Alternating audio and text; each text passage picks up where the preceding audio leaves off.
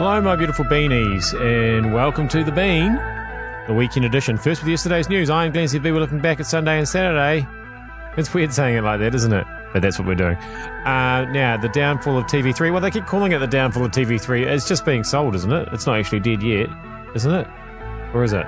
Uh, Gin Wigmore uh, back on the station, as is Tami Neilson. She seems to be with Jack every five minutes. Uh, but before any of that, uh, the Rugby World Cup, great performance from the All Blacks, or was it just a terrible one from the Irish? Mix, that was magnificent. Well, if you if you didn't like that last night, you've got a serious problem with yourself. That was that was possibly the best game of rugby I've ever seen the All Blacks execute. Wow. And yeah, and that's a big statement, I know. But when you think about it, they were playing against uh, the, the number one ranked team in the world. I know ranking is is very um, um, you know uh, disputable, isn't it? But they they were ranked number one in the world going into the Rugby World Cup, so we're playing against the best. And you can't rate an All Black side against um, mediocre opposition. You really you really have to play the best to be able to um, be to be rated. And they were absolutely outstanding. I just think it was fantastic. It's, it's different, interesting to listen to Steve Hansen, wasn't it? Because what he spoke about is something that you know is a fundamental if you're going to develop into a, um, a you know a professional rugby player or even a professional coach. It's it's called he called it the platform, um, but it's a foundation, isn't it? Um, you know, you've got to set that foundation, and if the foundation is strong, you've got more chance to exploit. And we we play a game different to um, the northern hemisphere. You know, our game's based on risk, execution, and reward. And last night, you know, you know, I've always said that the biggest risk in life is never to take a risk, and Oh, yeah. same on the, same on the footy field. But you know, there's no point taking risks if you haven't got the ability to execute, because you're not going to get the reward. And I feel that's what a lot of these other teams um, fall short of what our level is. And I think last night the world saw it. Um, and I still haven't seen England play. I mean, I know they played the same night and had a convincing win also. Uh, but I've just sort of heard about their performances. I've not actually seen it. To be honest, it's hard. Uh, I, I had to sneakily fit in watching the All Blacks game again. Uh, I live in a climate of fear at my house. Let's just put it that way. Why aren't you out in the garden? What are you doing sitting on the couch watching that rugby? It's a World Cup. Doesn't matter. Get those plants planted. Not quite like that, but it's a bit like that. Um, TV3 uh, up for sale again. What does Jack make of all this? He doesn't work for them. I think it's also fair to note that TVNZ, my employer, and MediaWorks do operate in different environments.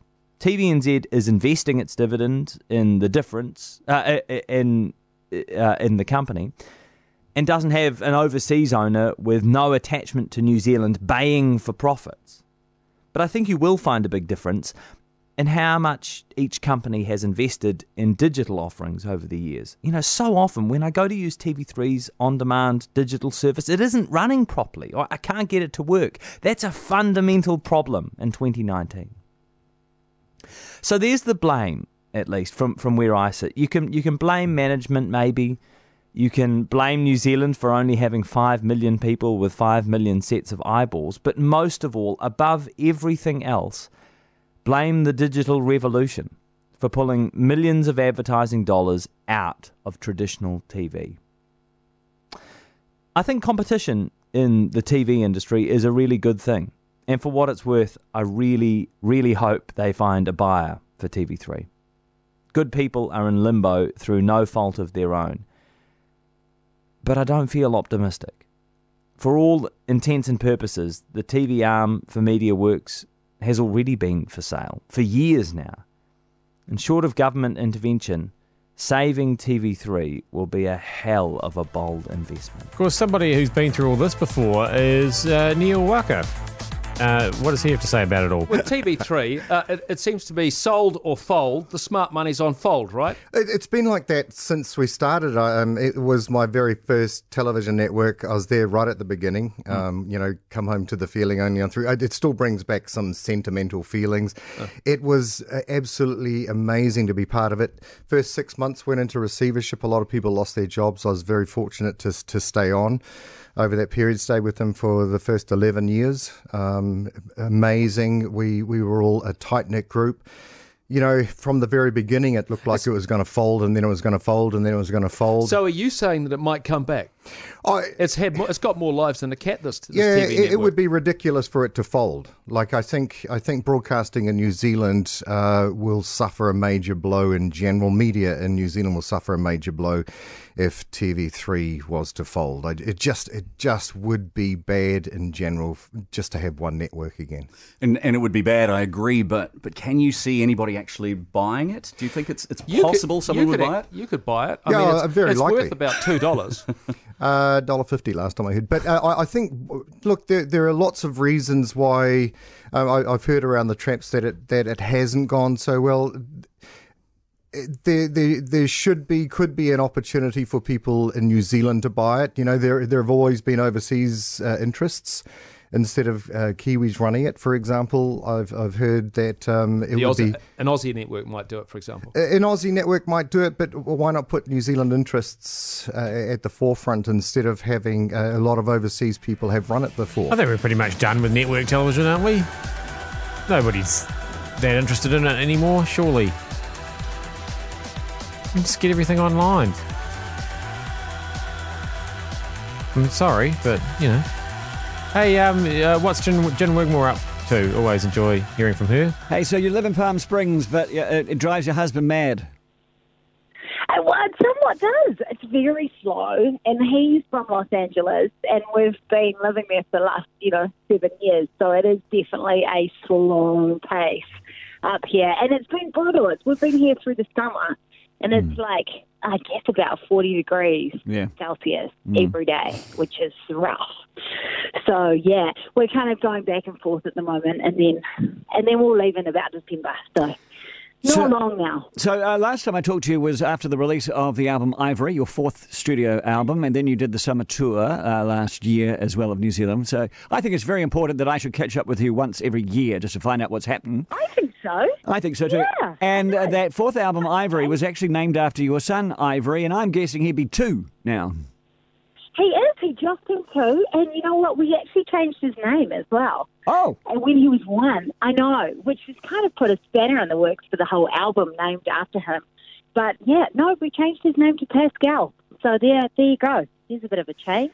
Um, and I was actually thinking that it's a hell of a thing for a kid to live with an album named after them. I was going to ask you that question. Uh, Maybe uh, that's why we changed now, it. now it turns out that Pascal does not have the problem uh, with Ivory anymore. Can, can I ask no, you? What, can, not, I, not even his. can I ask you why? Well, you know what? I think because I didn't know what I was having, we didn't want to find out, and I kind of have. I, I had Ivory saved up for a girl, and then we had a boy, and then and then we had no other backups for a boy name. Ivory was it, and so then we lived with it, and I was like, I just don't know, and I was calling him Ivy. And then I think my mum got in my ear and was just like, I don't know about this nickname for this big bruiser of a boy. So then I just, you know, once mum plants the seed, Yeah. you just can't do it. So yeah, then we then we were cruising through Sicily and we saw this really cool gravestone of this dude that was like a child protector that um you know protected all these children back in the back in the day. And we thought, oh, cool, his name's Pascal. I don't get how Ivory is not a boy's name. I mean, I don't get how it's anybody's name, but I mean, if you are going to call somebody Ivory, surely it's pretty unisex, isn't it? I don't know what's happening. I don't know why Jack's talking to Tami Neilson yet again. Tell me about Nashville. You've just uh, you've been in the states. Yes, I've just been at uh, Americana Fest, um, which is like 300 acts playing 700 shows, and so you yeah you kind of feel like a tiny drop in the ocean, but um, it went really really well. So yeah, it was it was uh, it's always I love going to Nashville. I lived there for a little while growing Yeah. up in my family band, so it's kind of like second home. Is it a really discerning audience there? Um, I think it's a mix, just like anywhere. Mm. But that said, the the audiences are usually quite full of industry people, so it's Mm. everything from radio, um, uh, you know, it, uh, publishers, labels, Rolling Stone. Uh, you know, all so so you've got a mix of that, and then you've got fans. Mm. So it's it kind of runs the whole spectrum. You know what I mean, though. So, see, I have this kind of picture in my mind of Nashville where I, I think of it as kind of um, a Disneyland for country music or something. you know, you know what I mean? Oh my god, that sounds like a lot of scary rides. That's terrifying. Just thinking about ah, so scary. I'm going to stop the podcast because it's too scary. I am Glenn ZB. Uh, that has been News Talk ZB for the weekend. Um, I'm going to go and think happy thoughts and stop being scared. And we'll be back with a nice, calm News Talk ZB tomorrow. See you then.